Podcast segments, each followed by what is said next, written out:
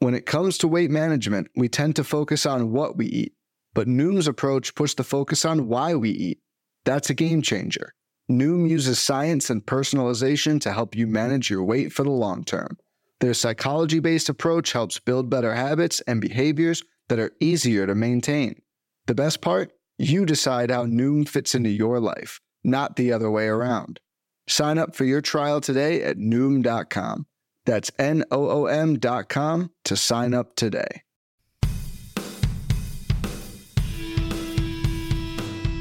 How's it going? And welcome to episode 93 of On the Wire, proud member of the Pitcher List Podcast Network. Follow the pod on the Twitter at On the Wire Pod. And if you're listening on a platform that allows ratings and reviews, please take a second to let us know what you think. I am Adam Howe. You can follow me on the Twitter at 80 grade. That's all spelled out. And once again, joined by Kevin Hasting, who should be followed on the Twitter himself at Hasting Kevin. And we are, I'm sure, Kevin, are in living in a tale of two worlds right now as my, the thermostat is reading negative over here. We've got some white stuff on the ground. Not much, but it's there and it's cold and it's windy. What what's your life living like right now in, on the Big Island? and it'll be low 80s today. Yeah, quite different. I know people all over the mainland from I have friends in Portland. It's colder there than usual. Oh, yeah. Gulf Coast of Texas, people uh, trying to insulate their homes because they don't typically need insulation. I know it is extremely cold everywhere. 40 below zero wind chills at my mom's house near Omaha, Nebraska. I've seen Mike Carter posting similar for Chicago. I feel for everybody, but I'm not going to apologize for what, it's, what this, it is here. this was just my sneaky way of making all our listeners appreciate me more than you. That's just saying, because most of them are in my boat. Yeah, I saw Matty Woods yes. tweet. Feels like negative 31 as he trudges through on his route. So that's, yeah, good times. Yeah, I feel I, am seeing a lot of these posts, and I'm feeling very fortunate that I've only seen negative seven as the low so far. It's getting a little warmer. The sun's peeking out, and it's not enough snow for me to have to worry about shoveling the sidewalk. So I'm just staying inside, talking go. to you. there you go. Works that way. We got a lot to talk about today as this episode is set to come out on Sunday, Christmas Day hopefully everybody listening is taking time out of their christmas to listen to us. Of course there are less por- there there are no, there's nothing else more important to be doing on that day if if you happen to have a tree in your living room. But uh, if you're listening to this where we appreciate it. But we do have a lot to go over. A lot of stuff has happened in the last week that we since we spoke kevin. So we're just gonna let's just dedicate th- this episode to all the moves that have made. And let's start off with what I think is the most pressing and the most important thing that's happened. Matt Carpenter is still in Major League Baseball. We get to talk about him for the next two years as he signs a two year deal with San Diego. It's one year guaranteed at least $12 million plus a player option for 2024. So if it's up to him, he'll be in San Diego for at least the next two years.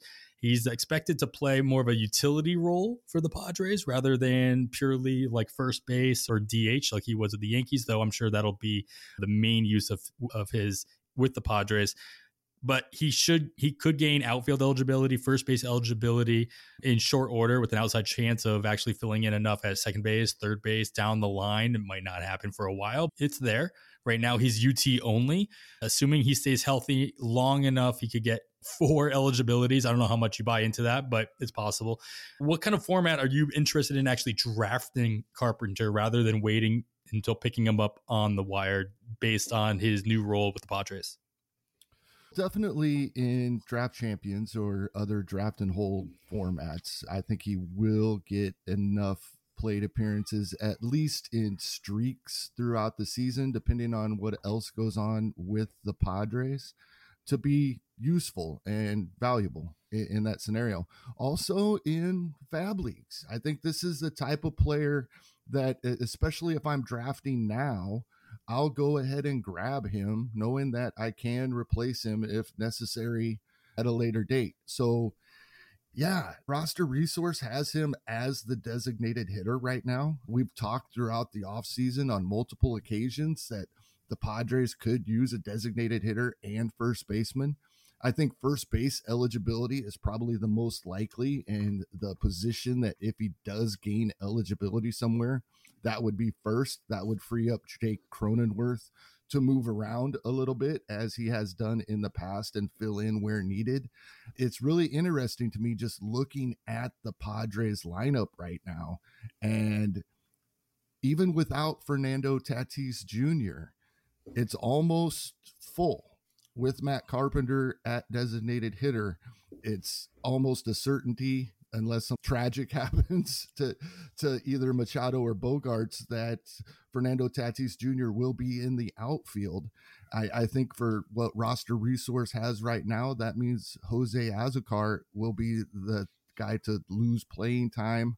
If losing playing time when he has 216 career plate appearances is a thing, but uh, as of now, that's where they have him. And a side note, he might be a sneaky play for stolen bases for the first month of the season and then drop him when he's going to lose his playing time if things stay as they do now. But I like this for Matt Carpenter. I think it's a good spot. I think I think he will be the primary designated hitter for the Padres. And the big difference when I'm looking, we had a couple of rough years. We thought he was done he pulled 60% of his fly balls last year. That's where the power came from. That's why he was on track for the 30 home runs we kept joking about. If he continues to do that, he's fine as the designated hitter in the six or seven spot for the Padres, and I'll roll with him. Yeah, he's got an ADP in 12 teamers in the NFBC right now. He's got an ADP of 470, which obviously is not getting him drafted in online championships, not getting him drafted in our listener leagues, those 12 team fab leagues. But he's got a min of 334, which technically still fits into that those. But I could, depending on how the rest of the free agent market kind of irons itself out by the time the first bids come in early April, late March. I'd be very curious to see what kind of bids are put into Matt Carpenter in those leagues, like our early listener leagues. We can talk to talk about in a future episode. What kind, what needs people are going to have as they draft these fab leagues in early in November, December, and even January, as the online championships are just rolling out in December as well with that UT only to start the season, I'm not surprised he's not getting drafted early. But knowing that there is a possibility by, I don't know, maybe mid May, he could at least have single eligibility at first base, like you mentioned. There's going to be more of an opportunity for him to fill in the corner outfield spots if he's feeling up to it. But they have enough flexibility with Cronenworth and Kim, even Bogaerts, even though he says he only wants to play shortstop, he can move around as well. If you know they're paying him enough, he'll they'll do what he should do what they tell him to do. And so I don't see him getting those extra eligibility any earlier than August at the very most. Right. Yeah, I agree. I think primarily he's UT only, and that's how I'd plan on it. If he gains eligibility anywhere, it'd be an added bonus if you end up needing him in that spot. But something to keep an eye on as if he is on your wire, something to keep an eye on. You want to grab him if you're interested in him to fill in that corner spot, get him a week before he gains that eligibility so that you know he's going to be a little bit more popular once he's something other than UT only. All right, stay in San Diego. They made another two surprisingly their rotation as they signed Seth Lugo to a deal and he's expected to be their fifth starter now. He said as much that he was looking for a place where he had an opportunity to start, at least to start the season. And it looks like the Padres are going to give him that opportunity. Does knowing what his role is going to be in his new location make him any more or less interesting as you contemplate him in drafts, whether they be in the draft and holds or even a deeper fab league? Yeah, I think for me, this is more of a deep fab league play as of right now. Just the fact of being able to replace him if something goes awry, if it doesn't work out. But as of right now, yeah, he's probably he's probably going to stick in this rotation as as long as he performs. It, it's interesting. He hasn't started since 2020, and that was the worst season of his career. No idea if there's any correlation there. Haven't done real deep in, into that yet but that is the one red flag to me as I look. But most of those starts were as an opener because in 16 games, even with seven starts, he only had 36 innings pitched. So I don't think we can really take that into account much, but it was something I noticed when I pulled this up. Yeah, th- this is interesting. The big key to me will be lots of times when we see guys we're used to seeing as a reliever move into a starting role, uh, we have to remember the strikeouts probably go down. And he was just over a strikeout per inning in 2022 in his 65 innings. So I'm not going to count on a strikeout per inning from him as a starter. And we'll see how the projections play out. The steamer has him at just over eight strikeouts per nine. So they are making that adjustment. He hasn't had anything that low since 2017. So they are making that adjustment. That's probably where I would roll with. And yeah, I think as of right now, especially when you're getting a fifth starter from a team, but a team with the offensive lineup the Padres has, yeah, I we're chasing wins, and this could be a good late round spot for to try to grab some. And I know the worry would be like he's been a like you said he hasn't started a game since 2020, and so how long, how far is he going to go into games? He signed already in December. He's got lots of times to ramp himself up. He's got a spring training still a few months away, so I'm not. I wouldn't be too worried about that. You mentioned 2020 being his worst season in a while, and all of that it came from his games that he started. And so I'm looking at his game log from 2020 and he started the final uh, 7 games or his 7 last 7 appearances were all starts. Almost all of them went he went three innings, three and two thirds. Then he ramped up to five innings, five and a third. He had a six and a third inning game in there, and all of those games only let up one run. He got blown up in the other three or the other two starts, and that's where all that's where that ERA got ballooned. So that's a couple years ago. It's been a long time. That's not in his head, obviously. But what I'm saying is that he does have that opportunity to go deep, deep enough into a game where he could qualify for that win on a regular basis, as long as the offense has his back little bit more maybe than the Mets might have back in 2020. All right. So now the speaking of the Mets, they do make an addition. They come in and they make us all look foolish for having the gall to analyze the fact that Carlos Correa was going to be a giant. We went, I think, every podcast talking about him, including us, spent a good 20 minutes talking about the ramifications of Carlos Correa signing a 13 year deal with the Giants. Lo and behold, all that information is out the window because Carlos Correa is actually going to spend the next 12 years with the Mets pending a physical. As we're recording this, that pending is still pending. So maybe we'll be recording a whole new anal- analysis in the future. But I don't think I think Steve Cohen, when he makes a decision to to pay for services of a certain player, he's go- he's going to hold on to that. All that aside, Carlos Correa is now going to be a New York Met for the foreseeable future, probably for the remainder of his career, for the next 12 years at least. What he's going to be playing third base for the Mets, supposedly. I'm not sure how he would push Francisco Lindor off a short. Obviously, a possibility of him filling in when needed if Lindor needs a day off and what have you. But what does this mean for the remainder of the Mets infield, specifically prospect Matt Beaty? Correa himself gaining third base eligibility, he's got to make him more interesting in drafts where he's going right now. Give me your 30,000 foot take on this move for Correa. Yeah, this is really interesting. So, as far as Correa himself, I think one, his ADP is going to jump quite a bit compared to the perception. We talked about this a week or two ago San Francisco was probably a better landing spot than the perception would be. And therefore, we thought we might get some value with Correa, not getting much of a jump or maybe even dropping a little bit in drafts. And now to the Mets, the take the ballpark out of it, but it's just perception, right? So many fantasy baseball players are in and around the New York area and Mets fans, he is going to jump quite a bit, especially with the prospect of gaining, not prospect, it's a certainty at fairly early in the season, he's going to gain third base eligibility. And even where he's being drafted right now in the 120s, puts him right in the middle of that big drop off we have at third base after Bregman and Gunnar Henderson go at the end of the sixth round, early seventh round in 15 team leagues. Then we go to the 11th round before the next third baseman is, is off the board. Carlos Correa is going to jump right in there and maybe jump over Gunnar Henderson and up and right in that range with Bregman there, got jumping up. This is a this is a probably a pretty big jump he's going to take in drafts, and he may very well be worth it. As we talked about going to San Francisco, I don't think Park really matters for his power. His home runs are typically going to be home runs anywhere.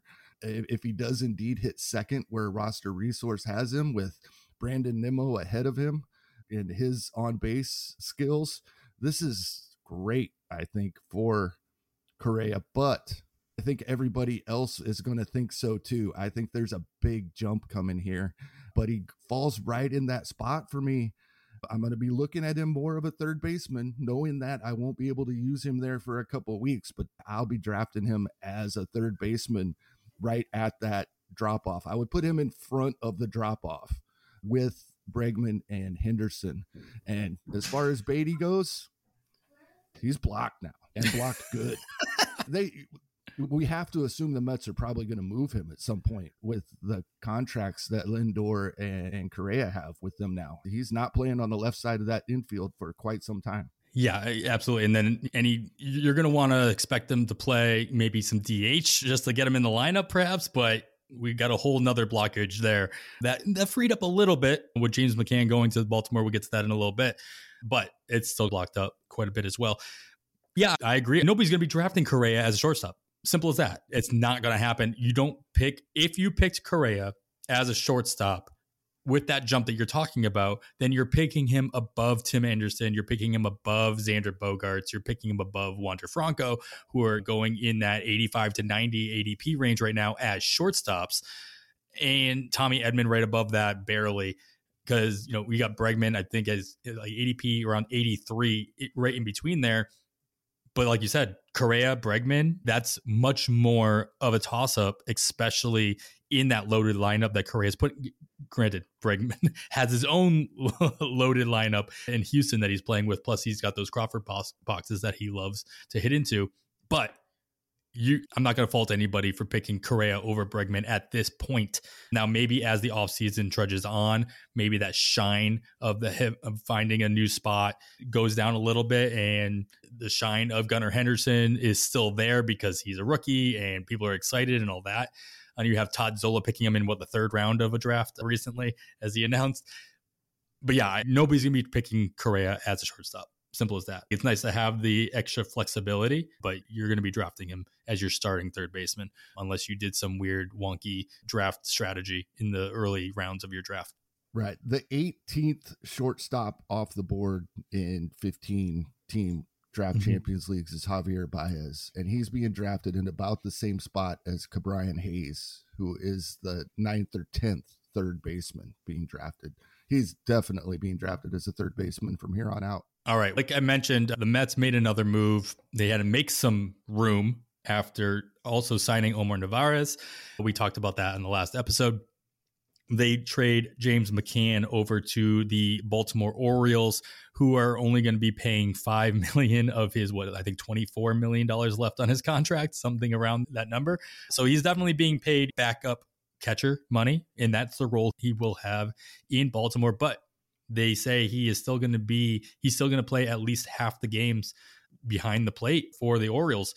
Does this make him do you if he has any kind of a bounce back to what we saw him do with the White Sox, does he is he become C2 interest do you have any interest in him as a C2 in a fab league, or is he strictly a more elevated C3 now that you know his role in a draft and hold?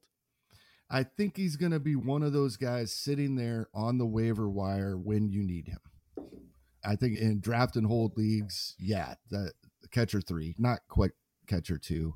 And maybe this is, maybe I'm doing what I know we shouldn't. Maybe I'm putting too much stock into the fact that I did draft him as a catcher too in a couple of spots last season, and it most definitely did not work out. But if we look back to 2021, 412 plate appearances, 10 home runs, I was drafting that at 232 average, not horrendous for a catcher. I was drafting him in spots where I didn't get my second catcher until late for 2022, and it bit me. He only ended up with 191 plate appearances. I don't think he'll approach. I know this is what they're saying. I don't think he's getting anywhere close to 400 plate appearances. If he does, I think he'll be available on your waiver wire in fab leagues and worth monitoring for the times when you're in a pinch and need to grab a second catcher. That was the case for somebody most weeks in fab in 2022. There oh, was yeah. so there oh, was yeah. a catcher that went down almost every week throughout the season and we needed somebody he'll be on that watch list for me but uh, even in I, I, guess as a third, maybe even fourth catcher in drafting holds where I'm drafting four catchers, he's going to have some playing time. We know that he can be worth putting in there. So yeah, he's in the in drafting holds that he's more of a lower end three, higher end four for me. But in fab leagues, I'll let him sit there on the waiver wire. Hopefully, him or someone similar is there when I need him. Yeah, that issue that you talked about with needing a catcher throughout the course of the season in a given week is really pushed me to I think I talked about this a couple episodes ago. I'm really diving after Dalton Varsho and MJ Melendez in my draft and hold specifically. Mm-hmm. And I'm mostly drafting them as outfielders and then going and picking from the from the dumpster bin for my starting catchers knowing I have somebody that can move up into my catcher spot but is still going to be fantasy relevant in their outfield slots as well, where they're going in ADP. Varsho going in the 40s, Melendez still just over the 100 pick mark in most leagues. So relatively appropriate where they're going, and they can still fill that outfield spot, which is arguably less deep than the catcher slot yeah, these catchers are going to be like you mentioned. These catchers are going to be available on the wire, especially in your 12 teamers, even in two catcher leagues.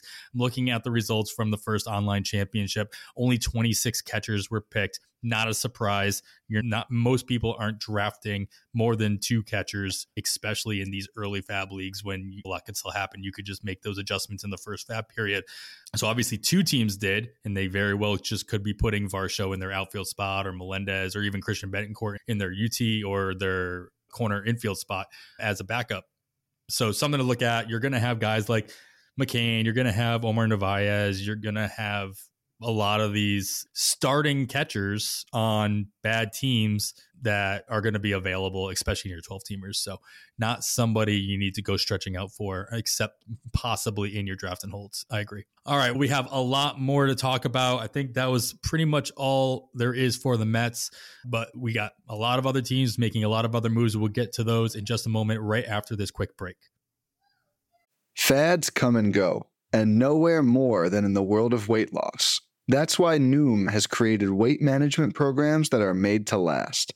Noom uses science and personalization so you can manage your weight for the long term. Their psychology based approach helps you build better habits and behaviors that are easier to maintain. And they help you understand the science behind your eating choices and why you have those cravings. Noom's personalized courses are easy to follow and will help grow your confidence with tools you can put into practice on day one. The best part? You decide how Noom fits into your life, not the other way around. And based on a sample of 4,272 Noomers, 98% say Noom helps change their habits and behaviors for good. So stop chasing health trends and join the millions who have lost weight with Noom. Sign up for your trial today at Noom.com. That's N O O M.com to sign up for your trial today. All right, we are back. Of course, you are listening to On the Wire. I am Adam Howe. We have Kevin Hastings, and we are talking about all the major moves that have happened between now and the last time we talked, Kevin. Plenty of it has happened. So we're going to get into it a little bit more. Hey, look at this. The Rockies actually made some moves. They didn't really make moves, they just kind of get rid of players. they didn't really gain anybody new. They're just getting rid of players and they're finding new homes. So, my question is going to be obviously, can their new teams actually utilize them better than the Rockies did, which I know is a difficult question to answer without even naming any of the players, but I'm gonna, I'm gonna have you do it anyway. Garrett Hampson, he was DFA'd by the by the Rockies. He got picked up by the Marlins on a minor league deal, And then Conor Joe was traded to the Pirates earlier this week. Of these two guys, Hampson, Conor Joe, which of these two bats has a better shot of making a name for themselves with their new teams? Originally, I thought there might still be. I thought there would be some excitement. There there is not a shortage of Garrett Hampson fantasy baseball fans out there that have been pining for him to get full-time at bats for several years. I still don't think it's going to happen. My opinion the entire time was he can't get on base. He had he has not gotten on base over 30% of the time since 2019 and that was barely. He had a 302 OBP in 327 plate appearances in 2019. It has been below 290 OBP each of the past 3 seasons. Then we think, "Oh, he's going to the Marlins. This could be great. Maybe more consistent playing time helps this, and this is a thing. But when you start looking at the Marlins lineup, even the Marlins, they got Jazz at second base. They got Miguel Rojas, who is a better baseball player than, in spite of his 283 OBP in 2022. He has been a better baseball player than Garrett Hampson has over the past couple of seasons, in my opinion. I don't know that Garrett Hampson is going to get any more than the couple hundred plate appearances with the Marlins than he did with the Rockies. So I, I still have zero interest in Hampson, even with the move.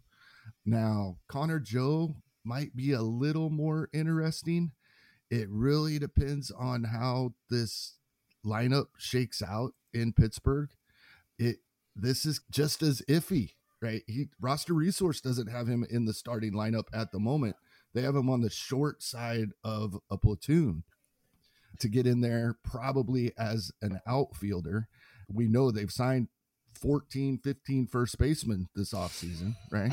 At least two that are going to play in front of him. Ji-Man yeah, they got rid of one of them too. I'll give him some yeah, credit. Lewin right. Diaz has now found his fourth team in the last six weeks right. as he got picked up by the by Atlanta. Uh, and yeah. that's not a story worth mentioning. Keep going. yeah, Ji-Man Choi at, at, first base, Carlos Santana at designated hitter. He can fill in at first base. I mean, Andujar can play some first base if you yeah. need to. There's so options. I, I don't know that this is much better than the Hampson situation for Conor Joe because we would want to see him in the top half of that lineup on, on a team that this bad. And if he's filling in for Choi or Santana, that would probably be the case. You'd probably go right into that fourth or fifth spot in the lineup. But as the way things sit right now, it's just a wait and see for me on Conor Joe as well. But I am more interested in monitoring that than I am Garrett Hampson. One thing I will say about Garrett Hampson, and for years, maybe not last year, I probably fell off that bandwagon last year or the, maybe halfway through the year before, is that if if the Marlins decide to give him a chance, he has the opportunity of being Jon Berti 2.0 for the Marlins. That's exactly what we said about Berti. Berti just needed like Berti's concern going into last year too was he's not going to get any plate appearances. Like he's not going to get the opportunity or the consistent opportunity. Now, if injuries happen and he gets more than just a minor league deal, if he's on the major league roster, the Marlins are a team that granted new manager, things could change as their tendencies. They might not run as aggressively as they did last year, but even with his limited time, Hampson found a way to steal. He stole 12 bases last year. And as I'm looking more into the stolen bases, I he's pretty aggressive on the base pass. He had very limited opportunity, as you mentioned. He has a hard time getting on base to to give himself those opportunities. But when he has those opportunities, he doesn't take he takes them all. Simple as that. Like he for every 16 pitches that he sees when he's in a stolen base opportunity, when he has second base open in front of him, when he's on first, he takes that he takes that aggressive approach and goes after the stolen base because you know what? It's probably the only way he's going to get on the second base. As simple as that. So in a, in a situation where you see he's getting the call up and he's going to get a start or two, I could see, especially if you're in a daily league, feels free to stream Garrett Hampson if you need those stolen bases in your head-to-head week. Keep an eye on him because he if he's if he has the opportunity to steal, more than likely he will do it because that is what he brings to the table. I'm not drafting him though. No. All right, there we go. Rockies I don't know. Maybe they get better by subtraction, addition by subtraction there, but we'll see how they they go to very obvious locations, right? If the Rockies aren't going to use them, at least they go to the Marlins or the Pirates, where the playing time could happen there. All right, and then one of the bigger things is the trade that came through just before Christmas. We talked about how Toronto was going to be trading a catcher, and they do. They send Gabriel Moreno out west to Arizona along with Lourdes Gurriel Jr. going to the outfield, and they replace him with Dalton Varsho. So you wouldn't have expected to see them trade for a catcher, though Varsho is anything but at this point in his career. And he's said it as much that he doesn't plan on catching for the for the foreseeable future or for the rest of his career. So he is cemented as a center fielder. At least moving to Toronto, you got to assume he's the starting center fielder for the Blue Jays in a much better lineup. Let's start, Kevin, real quick with the Blue Jays. We talked a little bit off air what this might do as far as Whit Merrifield's playing time. What's your initial gut reaction to, seeing the change in the lineup for the Blue Jays? Yeah, that was my initial worry was what's going to happen with Whit Merrifield. I have drafted him in a couple spots. I don't think he's what I don't think he was going to be or didn't think he was going to be quite an everyday player, but I thought he probably would work his way back into playing most days between outfield, second base. And then, but with Gurriel being part of the deal, that probably is not an issue with Varsho moving into center field. Merrifield can still play right when they want him to, second base when they want him to. So I think for Toronto, it's just the upgrade from Gurriel Jr. to Varsho in center field. And the rest of the lineup pretty much stays the same. They had the three catchers and they're going to play two of them with one of them a designated hitter as is. Yeah, they got rid of the third guy. It's really interesting to me. I just pulled this up because the tweet announcing this trade, it says Moreno is a consensus top 10 prospect in all of baseball. That I think is overstating it a bit. Well, it's got to be from a baseball, a true baseball perspective, right? not because so of much, his arm. Yeah. Because of his arm. I don't think James Anderson will mind me saying where he's got one guy, even though it, it's behind a paywall. But there are free trials for RotoWire as well. Check that out because I'm gonna I'm gonna I'm gonna use this. I'm gonna throw that in there because he has Moreno at 146. So I I was that just intrigued me. The fact that he's got him cleared on at 146 doesn't mm-hmm. mean much, but it did hit me right away when it said consensus consensus top 10 in all of baseball. I don't think that's quite the case. But the fact that he is coveted for his defense, and I, this isn't what you asked, we haven't got to the Arizona side of this yet. And we were talking off air about Carson Kelly. This might be more of a hit to Carson Kelly's playing time than we were talking off air. The more I'm thinking about this. Oh yeah, and uh, which is n- not pleasant surprise for me as I just drafted Carson Kelly as my C two in my last Gladiator that I finished up prior to this trade being announced. Yeah, but I think I agree with that wholeheartedly. Definitely, there's more of a hit to Carson Kelly's playing time behind the plate than when Varsho was there for sure. Oh. I think the surprising thing that I got out of this initially was that I expected the Blue Jays to trade a catcher, but I expected them to trade him for pitching. I mm-hmm. expected them, whether it was a rotation piece or additional ro- bullpen pieces. That was what I expected. I think this is a great move in from a baseball perspective and mostly from a fantasy perspective for the Blue Jays. I wonder what it does at the top of the Blue Jays lineup, whether or not the Blue Jays see Varsho as a leadoff hitter, as Arizona had put putting him in most of the time. Does that move Springer out of that leader leadoff spot, moving him? Maybe everybody just moves down one spot in the order. I'm not sure yet. Well, obviously, we'll have to wait I, and I, see. For for people that have already drafted Varsho and those that continue to do, I hope so because if he just slides into Gurriel spot, that was projected to be about seven. Seven. Oh yeah. And but and but that's possible. It is a possibility when you're going Springer, Bichette, Vlad, Kirk, Chapman, Jansen. It's very possible he ends up down there, which would be a big hit to his value.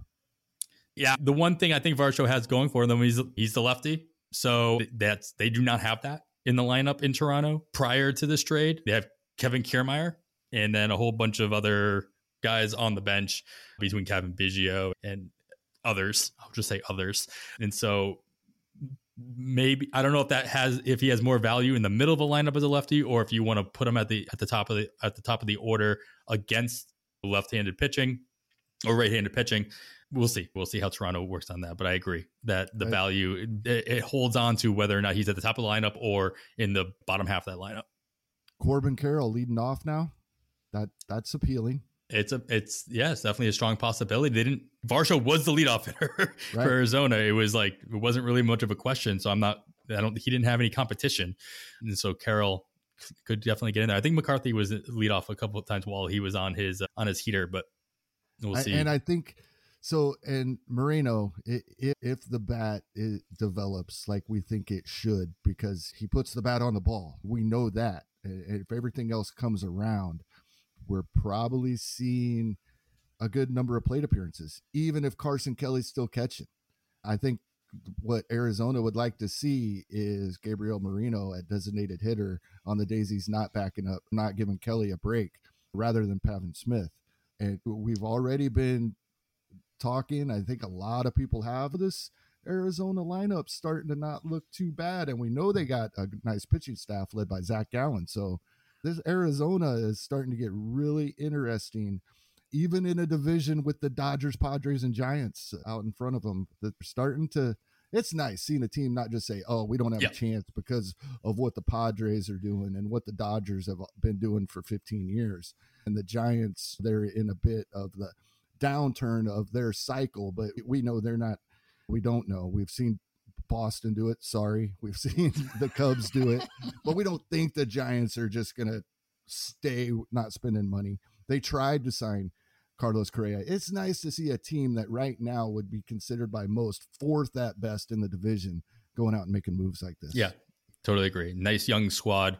I, on the same, like I said, I was surprised to see Toronto make this trade and not get pitching. I'm also surprised to see Arizona make this trade and not get pitching, and to get and to just move somebody out of their outfield in Varsho and bring in another outfielder uh, in Lourdes Gurriel Jr. And yeah, he slides in. He's probably the starting left fielder or he plays outfield in general every day for them, but it still doesn't help the situation that we've been seeing in that outfield as far as how many mouths they have to feed between Carroll and McCarthy and now Gurriel and then Kyle Lewis as, as a DH option. Alek Thomas. Should, Alek Thomas, what his role back, yeah.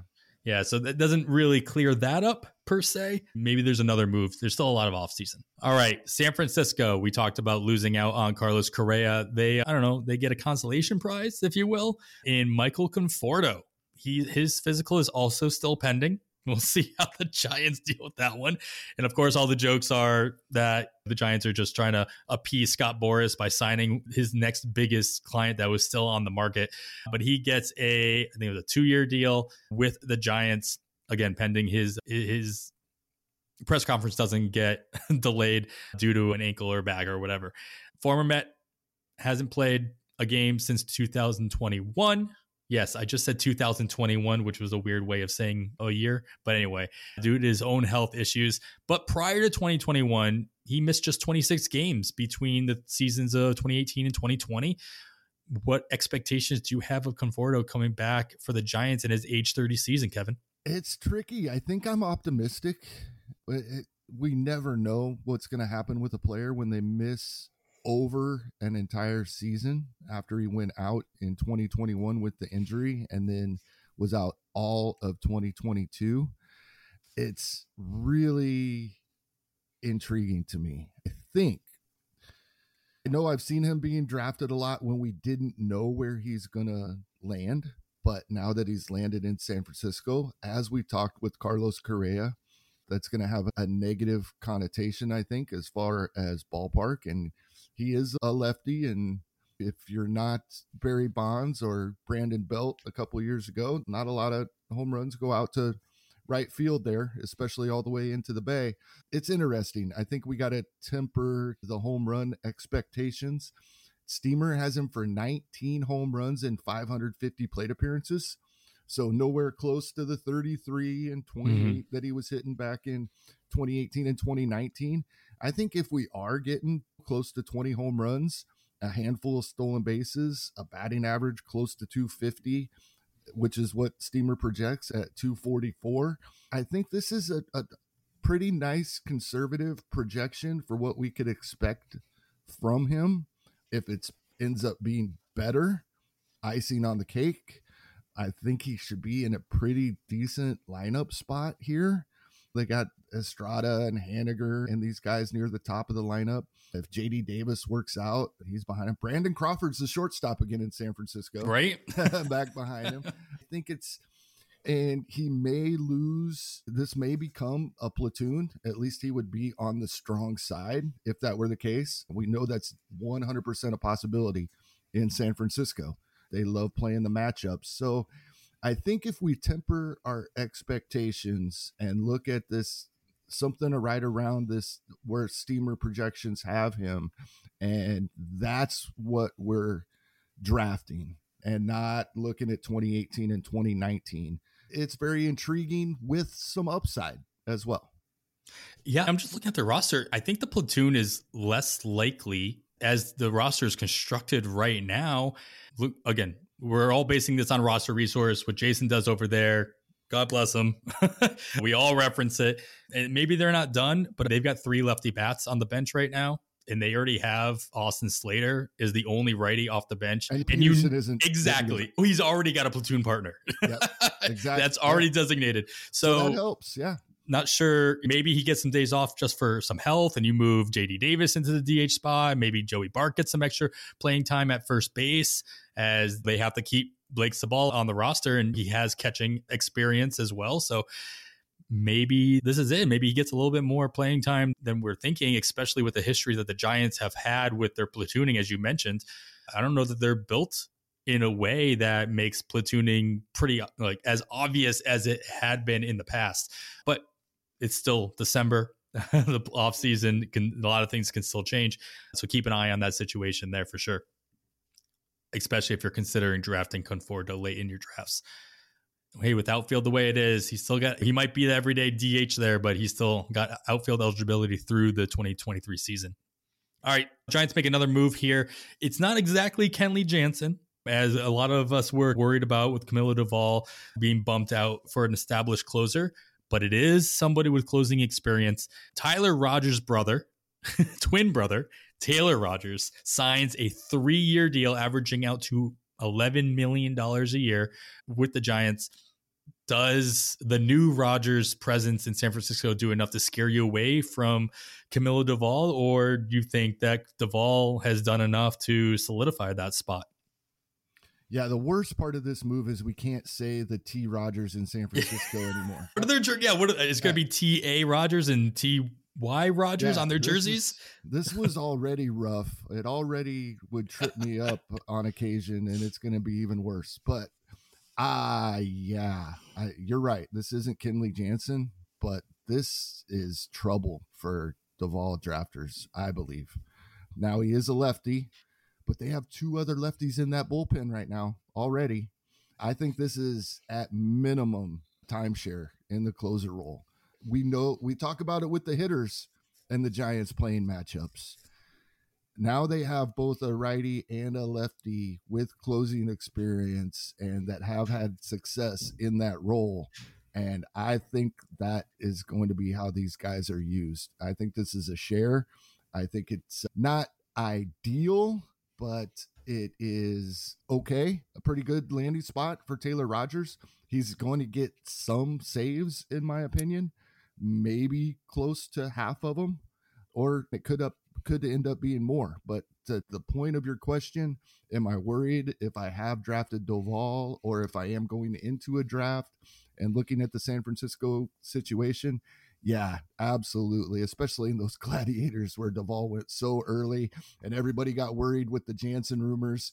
And now, and they had a sigh of relief. Now, this, I think he'll still get some save opportunities, but I don't think he is the guy. The uh, Taylor Rogers, better same strikeouts. Thing is, Taylor Rogers doesn't walk as many guys as Doval does. And that's yeah. huge in the ninth inning. So that's the main difference when you look at their page. Toss ERA out of it. That that all kinds of we know how volatile that is. Everything else looks nearly identical except the walks. And that's huge in the ninth inning.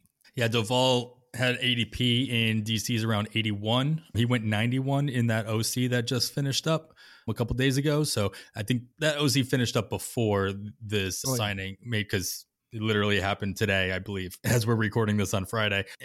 I can't imagine that Doval stays in the top 100 after this move. Simple as that. Clay Holmes going to start moving up in, in that range. You see Kenley Jansen in that same range as well. These guys are all going to jump. It's not even that these guys are going to jump over Doval, but Doval is going to get a move down. For me, this is like the worst possible place or situation that Rogers could have went to because I've been touting Rogers going to somebody like Miami where he could just take over the role out outright. Now he not only do I not think he goes to a place where he could gain value, but he does something to hurt somebody else's value as well. it makes the situation murkier than it was going in. So, I'm not a fan of this move at all, and I probably won't be drafting either one of them. It's definitely not where Doval. I don't. Ha- I'm. I haven't been going after Doval at all in my gladiators or in my early draft. So I'm happy. It's not a headache that I have to worry about so much. But I've also been one of the suckers that has been paying up for the likes of Liam Hendriks, who we're going to talk about in in a second. Closers everybody loves to talk about him because there's always something to talk about because there's always a change being made. I the other thing is I'll just echo what I keep hearing Sarah's talking about. Teams are going to be more willing to use lefties in any situation thanks to the shift rules that are happening. Obviously, we all know that there's going to be some sort of shift, but they have their rules and regulations now and where they can stand and where they can't and lefty relievers are going to be a little bit more relevant because of those shift restrictions that we see. Like you said, maybe this is a 50 50 split. Mm, and or maybe it worked itself out within the first month but that's uh, it's a cloudy area that you have to work through in a whole month of the first month of the season so not something i want to be drafting into in december for sure all right, like I mentioned, I teased it a little bit. We do have some rumors revolving around Liam Hendriks. Nothing has actually happened, nor personally do I think anything will happen, but a lot of rumors have been swirling around that the White Sox might be considering trading Hendriks possibly to a team with a, more, even more established closer like the Mets. That's the strongest rumor we keep seeing again, I don't know how you feel about whether that'll happen or not, but the fact that it's out there, we saw the Angels do this with Raisel Iglesias, with even with that large contract. Is the rumor enough to scare you away from drafting Hendriks early and often, as I have just admitted to be doing myself? Any drafts that you might have coming up over the new year? No, uh, that's the simple answer. It, it's a reminder that this could happen with anybody it is highly unlikely that it happens with any of the top notch closers, especially those on contending teams, which is typically the guys that move to the tops of our draft boards. Is this a possibility? If it happens, it sucks. Well, it wasn't to this level, but 2022, I had Will Smith in a lot of spots with his contract, the guy with the Braves, that guy we talk about every week this season. Kenley Jansen came in, ruined the whole situation for me. It's always a possibility, even with the higher tier, top tier guys, but highly unlikely. So it's just a reminder it could happen. If it does, it sucks. I'm not changing anything based on the rumor, though. I needed you to say that you were really scared and you're not drafting him so that he'll continue to drop in ADP. So in our January draft, I could still grab him, but at a better cost. Thanks, Kevin. I, I'm the opposite of that, right? I, I, in the Gladiators, I haven't jumped on the closers, but sure. in general, I like early closers, and I'm I like the fact that Hader and Hendriks have dropped below Diaz and Clase. I think in keeper leagues and dynasty leagues, sure, the younger guys, that these guys, H- Hendriks was great for most of last season. A couple of hiccups. Hader, we know he had personal issues, and then the, the fact that he did, he was all the way back at the end of the season and in the postseason. I'd rather have Josh Hader than and Liam Hendriks than the two guys going above him. So I am of that same hope that they will drop at that you are, but I don't think it's going to happen. I think there's enough fantasy players out there that have similar opinions. Yeah, and he's not moving. He's not budget. If anything, he's getting drafted earlier and earlier as the offseason trudges on. I see him around he's gone as early as pick 22. Of course, this is going to be in a gladiator or whatnot. In a DC, I think is low in the last 20 DCs or so is 50, 51, 52. And so he's not really moving. He's not budging. This isn't really affecting the market. As you said, there are there there's a reason why we pay up for saves at least we have in the last year and a half last two years two years worth of drafts is because there's such volatility there's such nuance to it and you don't know what's going to happen at any given time and for me i'm willing to pay up if i'm paying up for the money so like hendriks has the money unless he gets traded to the mets he's going to close there's not there's pretty much no other place that hendriks could get traded to where he wouldn't stay the closer. Again, we would have said might have said that about Iglesias as well. It just so happened it was a perfect storm there. I don't see this happening as well. I think we're on lockstep on what we think what we see happening there. A little smaller move here. We'll go down to Houston. They bring back Michael Brantley. What's he going to do in Houston? DH? Is he actually going to play the outfield? Is he will his legs hold up for that? All the jokes aside, that of course Yordan Alvarez should be playing DH as he he's in his 20s, but his knees are into their 40s. We'll see how that works out. What's your take on Brantley and what kind of playing time do we see out of him back with the Astros? I don't know. I'm really intrigued here, but the Yordan Alvarez is the the wild card here. They were really not sure. Like how often do they want to roll him out into the outfield? And how often will they, even if they don't really want to? I think as of right now, I would think that both of these guys play every day and they move them back and forth. Their day off is as designated hitter. So that's how I'm to play. I'm more intrigued also about Roster Resource right now has him in the two hole, which is very possible with his on base skills and his nice batting average. I could also see them putting him down in the order a bit, like in the back half of that that middle, the back of the middle third, put him down below Kyle Tucker on where the lineup is now. We could also, it wouldn't surprise any of us, and a lot of people, especially those draft him in the first round, would love to see Kyle Tucker move up. Maybe Kyle Tucker does go to the top of the lineup and Brantley's down in his spot at fifth or sixth. That's what's really intriguing to me because we're not going to get the 20 home runs anymore out of Michael Brantley. We want to see him near the top of the lineup where he's the big value will come from the batting average, of course, that we will expect from him, and then the runs scored in this Houston lineup. So that's what I'm most intrigued about. I think I'm going to assume that him and Yordan Alvarez pretty much play the same amount of time and trade off whether it's designated hitter and the outfield. But I really want to see where he ends up in this lineup.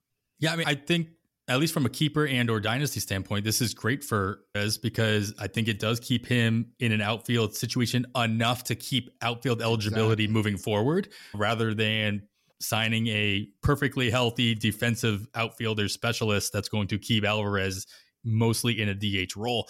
He's going to play plenty of DH, don't get me wrong, but I think he'll get the 20 games to keep that outfield eligibility for 2024 due to this. Also, this makes me a little bit more interested. Signing a guy like Brantley, who obviously he does what he does, that's fine, makes me more interested in some of their older talented prospects that haven't really had a chance to come up yet. Pedro Leon comes to mind. Yainer Diaz, who catching prospect slash DH, who spent a little bit of time last year. He had nine plate appearances at the major league level at the end of the season last year. I'm watching these guys because obviously we know Brantley's health isn't perfect. Alvarez's knees could go out at any time, and those opportunities could arise from those guys missing time. And these guys are both in their 24, they'll be their 24 year season, 25, I think, for Leon. Pedro Leon's not on the 40 man, but that's at that age, that's not that's an easy move to make, especially if you just want to you need to see what this guy can do at the major league level, if ever. And Diaz has already made that jump. So guys that I'm I drafted Diaz in a DC. He only has UT eligibility right now, but they never ended up signing a catcher right? They never signed anybody to either take the job from Maldonado or to back up and supplant anybody. So Diaz could very easily be the first man back up in enough time. You can play 10 games and gain that catcher eligibility as well. So keep an eye on these two guys. Again, not guys I'm drafting, but people that I'm paying attention to, not only in draft and holds, but early in the season pickups. Yeah, absolutely. Maldonado, they love I know, his yeah. defense. They love how he handles the pitching staff. And he's another one of those guys that when you are in a pinch, he is probably available. And sure, 186, 186 batting average. Horrendous. But you're not using this guy in 27 all season oh, baseball oh, sure. weeks. and he did hit 15 home runs, right? There are worse guys to stick in your lineup for a week or half of a week when you're in need, and you know he'll be available. Oh yeah, this is classic. Dave Swan does a great article for a pitcher list where yeah. he's talking about streaming catchers. This is a streaming catcher. as simple as that. Yep. Don't hurt my batting average too much. Hit a home run for me this week. There you go. All right, let's talk about my Sox a little bit. We'll get to your Royals a little bit later. But the Sox made a trade. The way I look at it, they made a trade. They made a trade with the Dodgers. Shocking, shocking. They made a trade with the Dodgers.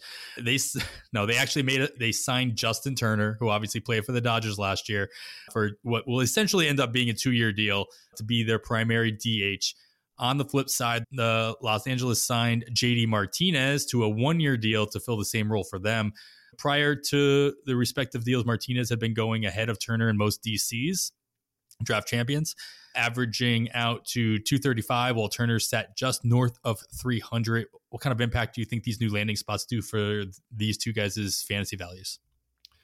I'm just happy they both found a spot. I'm not too concerned about where the spot is. I do like it for both of them in general. When we look at Boston's lineup, I think we're going to see Justin Turner in that four or five spot behind Yoshida, Story, Devers. Maybe Verdugo moves up ahead of him. Maybe he's fourth. I love the spot. I think it's going to be great. Right handed hitter. He's going to hit a lot of doubles off the wall. I think he'll um, improve on the 13 home runs in 2022, hitting them over the monster. He's always got a nice batting average. I think this is a great spot fantasy wise, at least for Justin Turner. Same with uh, JD out out in LA. That's a nice home run park, especially for right-handed hitters. I think that's one of the more underrated situations for hitters. We've always thought of that as probably neutral, maybe even lean a little bit towards pitchers. But I think over the last couple of years, we've seen righties. It's a pretty nice spot, and I think I like JD out there as well. And yeah, I have been drafting JD Martinez, and I'm very happy with the landing spot. I don't have any Justin Turner yet. There wasn't any real reason I wasn't really avoiding him other than maybe because I didn't know where he was, but that was subconsciously affecting that. But now that I know where he is and I know, I know Boston wasn't a horrible team. They may have finished last. Were, so this is the thing, right? They were still they weren't far below 500. They were in the AL. No, they, yeah. they're still in the AL East. Run. Yeah, they're this isn't a bad lineup, and it never was. No Boston fans such as yourself wish it was better, and I know they have let guys go. I understand that completely.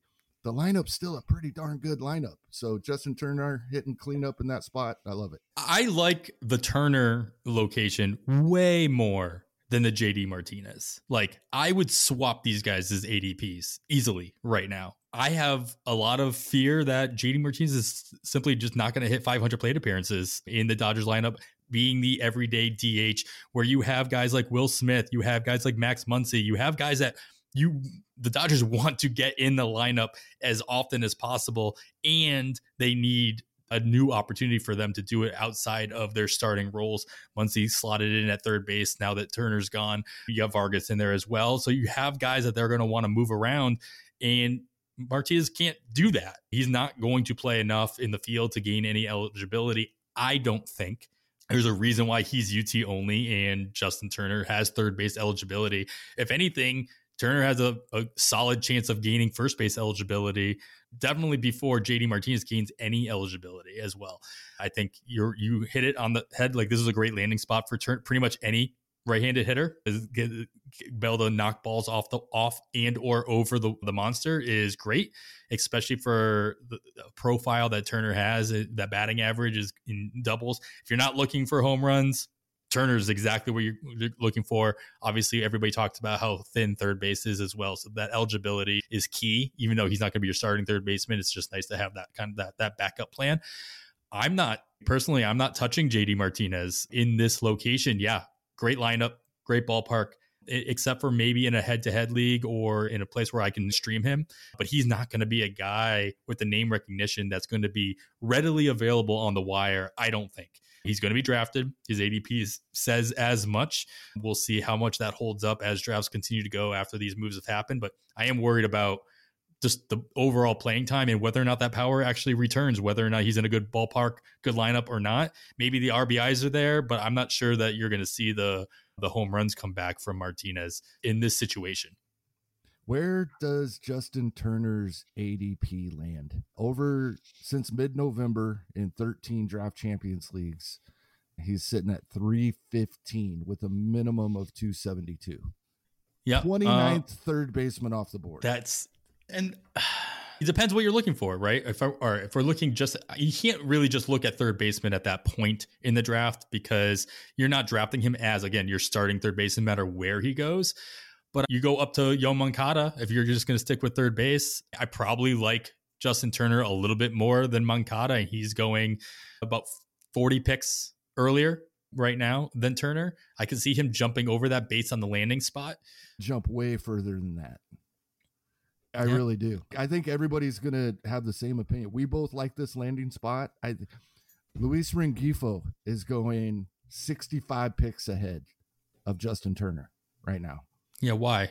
Anthony Rendon is going almost 100 picks earlier than Justin Turner right now. I mean, there are definitely players between Rend. That I don't get that. yeah, uh, but there are definitely players I like more than Turner, but here's not the question. Yeah. Here's the question, and I know it. I I know it's a upside play versus a safe know what we're going to get play if you're putting a starting lineup in for week one, both of these guys are with the major league team. You want Justin Turner or do you want Jordan Walker in your fantasy lineup? Ooh, wait, that Walker is starting? Yep. But you'd have no idea what he's done yet. Week one, we just know he's going he's with the team. But I can only if I can only have one, I'm gonna go Walker because I'm just a sucker for that, and just because of the upside. And Turner, and that's 10 third baseman ahead of Justin Turner. Yeah, but it's still a conversation. It's I'm definitely a conversation. Taking him ahead of Ryan McMahon, who's going ahead of oh, Walker. Oh, I think this is going to be a huge jump for Justin Turner. He's definitely not going outside the 300 anymore, and he could jump up into the early 200s. I think I, this is going to be I, a huge jump. What about? But there are other guys that are just as interesting. Like you have his replacement in theory, Miguel Vargas. Granted, right. first base eligible, not third base eligible, but he's still going to be a corner or UT guy to start your season anyway. And this is the people like me that were drafting Edwin Rios two years ago, and Justin Turner re-signed. So I haven't drafted any Vargas, and now Justin Turner actually did leave. So that's a huge boost for Vargas. Yeah. So that that's a great question. Who jumps up more? Miguel Vargas or Justin Turner based on the signing. The fact that Turner didn't resign, he's going to a great park for him and opens up the door for Miguel Vargas. I'll, I'll be watching that ADP to see who ends up jumping up more because of this move. Yeah, absolutely. Yeah, this is something to watch. I'm going to be really interested to see where Justin Turner starts being drafted. Yeah, I really wish, and you know, of course, if you go to the player page on NFBC, you can see the ADP graph that they put up. But what they don't do is when you hover over each dot, that doesn't tell you what kind of draft that they were drafted in. Like especially relievers, obviously they they fluctuate depending on if you're a best ball or anything else, and UT only guys stuff like that. But it just watching that kind of graph happen throughout the off season for certain guys, this is always fun to look at. I got something totally unrelated, but it what you just said made me think of this. So, gladiators are full. they haven't all been done yet, but the signups are done. No more gladiators. And we thought there might be another round, but it doesn't sound like there will be. Sounds like this is it for gladiator drafts for 2023. There have only been 40 draft champions leagues completed, and we're getting close to the end of the year. So I don't know if there's going to be as many draft champions leagues end up being drafted as last year. I don't think they'll catch up because of all these gladiators people were jumping into. Does that make jumping in an extra one or two because there's less teams in it for the overall? Is that appealing to you? I'll definitely be doing at least one or I did four last year and I already told myself that I wasn't I was probably going to cut that in half. So I'm probably going to do I did one already, one draft champions. I'll probably do another one in either February or March. It, I get the logic. I don't have the same I was thinking the same thing. I think I either had a tweet or a reply to a tweet talking about this. I don't think that I if I'm NFBC, I'm concerned about filling the DCs. There's oh, no, such, they're going to be filling, uh, but the overall prizes have already been announced, and I know they've been very strict about this in the past. They can't change that for legal reasons. Once they've published what the prizes sure. are going to be, they can't change it. So there may be a a drop in the number of teams, but they base these overall prizes on what the seasons. Yes. Mm-hmm. So there there may be a little bit of value there. I'm just curious if anybody thinks that might be the case. I think there will be those who like to draft that format will they, be definitely be tempted to pick up another team for right. sure. Yeah, for the logic. I think that's also the reason why they're or we haven't heard him back because like you i yeah. thought we think of draft champions as pretty much hands off but when you get into the season more yes. work than you realize so i was like you maybe i'll do one or two less of those i think i had four last year as well maybe five but now i'm back to no i think i'm gonna have four or five of them yeah but that's also maybe why we haven't heard uh, a tweet about doing Gladiator 2s. Like maybe there has been more of a dip than than I'm I leading think Greg on. tweeted that we're done. If yeah. you didn't get in, you're done for 2023 on Gladiators. No. And I think it's because of these lower DC numbers, right? They I think it's great. I think they love the Gladiator. They love the response they got to Gladiator, but it hurt the draft champions numbers and so that's probably why they're not going to do the gladiator 2 that that we speculated on. The last draft i think is scheduled for january 15th i saw that some savvy people were filling that up before the gladiators were sold out knowing that was going to be the last gladiator draft on the calendar. yep. exactly so be curious to see the ADP come out from those mid January gladiators compared to what we saw earlier on, which obviously will definitely fluctuate. All right, we still got a lot, we still got a couple more things to talk about. I think I need to take a little bit of a breath, Kevin. So we're going to take another quick break. All right, we got a couple more things to get to, and not a lot of time to get to it. So let's let's blaze through these last couple here, Kevin. We got the Cubs making a couple of deals here. Let's start with obviously the most important one. Drew Smyly returns to the Cubs on a two-year deal talk to me about Smyly as much as you want, but I'm more interested to hear are you more interested in Smyly or are you more devastated by losing the possibility of seeing the likes of Sampson and Wesneski and whoever else might be filling in that fifth spot in that Cubs rotation? I think we end up seeing them all. It, you're not going through a season with five starters. We know that. And you might need double digits before the season's mm-hmm. over. But I, I like it for Smyly. He had a really nice, probably underrated 2022.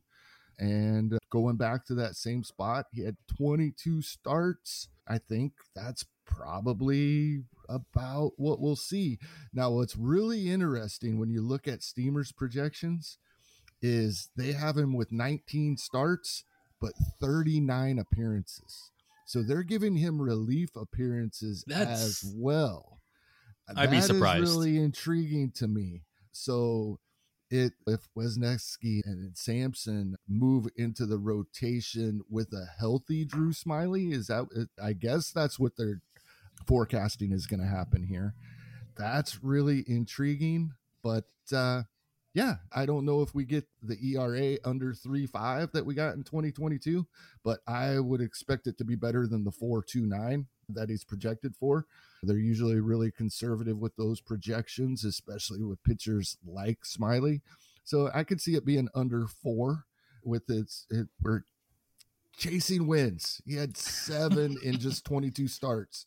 So that's pretty darn good. There weren't many pitchers that hit double digits, and his would have easily, if you prorate that out a little bit. I know we can't do that, but he also had 11 wins for Atlanta in 2021.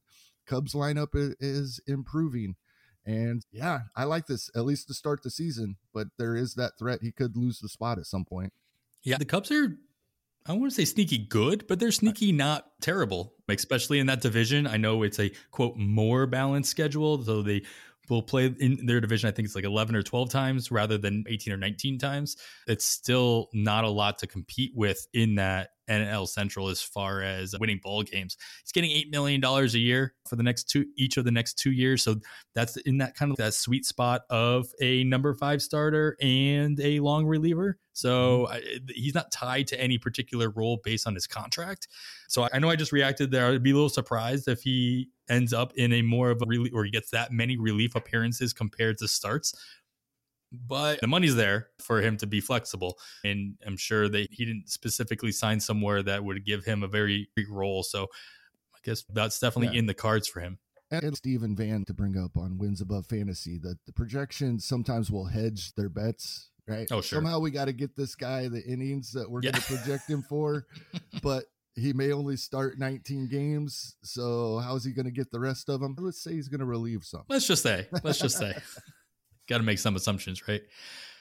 All right, the Cubs weren't done. Actually, they made this move before Smyly. Smyly was the icing on the cake here. The cake itself was they get a shortstop of the future, and for a few years now, Dansby Swanson he signs with the Chicago Cubs. Besides what this means, I, I already I kept saying it from the rooftop. Uh, Jeff Zimmerman in his Minding the News back in like mid October, he pointed out that Hoyer of the Cubs already stated that it was expected that Nico Hoerner was going to be moving over to second base long before they signed a future shortstop.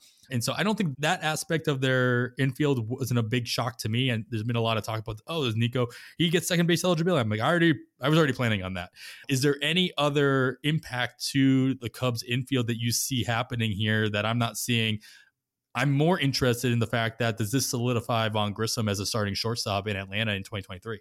Yeah, that's the big question. And as of right now, yes. I don't know if we can say cemented because there's we still have a few months before the season begins, but we're only down we're down to a month and a half to spring training. So as of it, it's looking better and better. I, I think the reason it doesn't affect our perception of the Cubs lineup is because we knew they were bringing a shortstop in. We didn't know it was going to be one of the big four guys, but we knew this was happening. We knew, as you said, we knew Nico Hoerner was moving to second base. We expected their starting shortstop for 2023 was not on the roster. And so there's not a lot of changes here. Yeah, but the Vaughn Grissom, it's looking more and more likely by the day. And those days are more numbered than a, a lot of us may realize. We're down to six or seven weeks till spring training.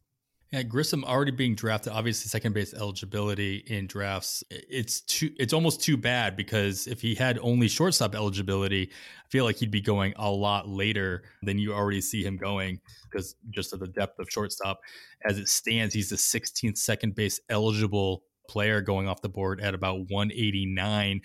I don't necessarily think that changes uh, because even with this news as he's being drafted, you're probably drafting him as a middle infielder anyway. So gaining that other middle infield eligibility isn't going to make much of a difference, at least in my eyes. But the fact that he has a more solid role or one that you feel as though has a more of a guarantee to everyday playing time in one of the best lineups in baseball on a winning ball club. Granted, he'll probably be in the bottom third of the order more than likely, That's unless he issue. earns it. Yeah. But he still there was still some gray area as to how much playing time he would actually see come the start of the season. Unless you're like me, where you just assumed Swanson wasn't going to resign with Atlanta, because if he was, he would have resigned like four years ago on a very team friendly deal. And it's the fact that he wasn't able to do that, and like, he was pretty much good as gone. I find it interesting that roster resource at the moment has Marcel Ozuna as the designated hitter and Travis d'Arnaud on the bench as a backup catcher. I don't think that's going to happen. I think we see a lot more plate appearances for Travis d'Arnaud at designated hitter than Marcel Ozuna. I think Ozuna has to earn that with all the stuff that he's that's happened around him, yeah. both on and off the field, mostly off. He's definitely gonna have to do more so on the field to just for them to justify him having an, a role, never mind an everyday role. On the uh, other hand, club. there wasn't many, if any, quieter 23 home run players in 2022 sure. either. Oh, yeah, the home runs were quiet, but I don't think everything else he did was very quiet. right. But the, the, Atlanta is quietly signing a whole bunch of outfielders. they signed Jordan Luplow. They they grabbed Sam Hilliard from the Rockies earlier. Sam Hilliard. I still have hope. But they've got a decent amount of outfielders. Whether they're good or not is going to be in question. But their depth in that situation is quietly there in a way, just as a backup plan to Ozuna not working himself out in any role. Yeah, as of right now, on roster resource, their bench is Travis d'Arnaud, Orlando Arcia, Sam Hilliard, Jordan Luplow. All of these guys, we know Luplow is heavy platoon splits, so we know his role. These are all guys that could surprise us with value in 2023 at Ozuna's expense, probably. Yeah. All right, let's go back. Let's go to your Royals, Kevin. They actually make a move here. Jordan Lyles joins the rotation with a two-year deal in Kansas City. Fan hat first. Is do you care about this signing? Do, are you happy about it? They needed pitching. What are your thoughts on this? Yeah, I like the move. Similar to the Yarbrough move. Veteran pitcher coming to a nice ballpark team with that that plays pretty good defense. Maybe not as good as they have in the past, but they're working towards that again. That's that is their philosophy. They like good defenders in their offensive lineup. Yeah, and the move for a team that they're not in a spot to go spend a lot of money yet. If they ever get to that spot for a team with their payroll, but they have done that in the past. When they see a spot, they've taken a shot. And for a couple of years it worked and for a couple of years it didn't. But they're not in that spot yet. So I think this is great. Just like we talked with Yarbrough, he's going to get his innings. They're not going to be spectacular, but we're talking about a guy that can strike out 150 guys in 180 innings and have an ERA that isn't horrible. I think it, it probably improves Kauffman Stadium. Yeah, the f- most interesting thing to me is that, uh, and I know this really doesn't matter, but Roster Resource has him listed as their SP1 above Singer, above Yarbrough. They still have Brad Keller back in the rotation that's not going to happen. I don't think. And, unless things are going really bad with the younger guys, which it has the past couple of years, so it's possible. But they, I don't think that's what they want to see. But yeah, very similar to last week when we were talking Ryan Yarbrough. It, I think this is a fine place. It's somebody I'd be comfortable with in draft champions leagues. Hoping I don't have to use him, but if I do, I'd be fine with it. And somebody I'll keep an eye on as a streamer throughout the season. What you mentioned, he's going to a pitcher friendly ballpark. We know that about the Royals, but they got a new stadium coming up. What's the timeline on? Do you know, remember the timeline on that? I don't know if there has been anything officially announced okay. for a timeline. Everything now is still planning stages, and then and they're trying to they're doing the win over the fans before we tell them how much tax money it's going to cost them. they're in that portion of the cycle. And I know they wanted to be a downtown location rather yeah. than where they're at now. Always curious to see when you, eh, you we saw this with Texas, right? When they get their new ballpark, it was very hitter friendly prior, and now it is more either neutral at best, if not more pitcher friendly. And curious to see what that does for the Royals and as they and move into a different location. Stadiums, we don't know until we see games, live yeah. games. Right? You don't know they what the buildings around there, the wind right. is going to be like. You don't know. Yeah, exactly. Very curious. All right. I think I think we've talked about enough. I think there are a couple more things that have happened that I think we'll just save for the next time we talk, Kevin. This is this has been an amazing offseason, as we have stated many times before. And I look forward to sooner or later it's gonna dry up, right? And then we're gonna have to figure out something else to talk about. But well, for now, let's as, just enjoy it. as I alluded to, spring training is sneaking up. I think it's taking care of itself for us, which is amazing. Yeah, that'll be something to we'll actually be able to see things actually pan out and all the things we talk about. We need to see this guy add a pitch or add velocity or what role they're going to play. What we're going to see the pitch clock in spring training. We're going to see all these other things and a lot of different things that we're going to be able to actually see actually happen rather than just speculating on. All right, we'll be back later on in the week. Hopefully everybody's enjoying their their holiday weekend if if that's what you're into. yeah, Mele Kalikimaka. There we go. Let, and that's going to do it for episode 93 of On the Wire. Thanks for joining us this weekend every week.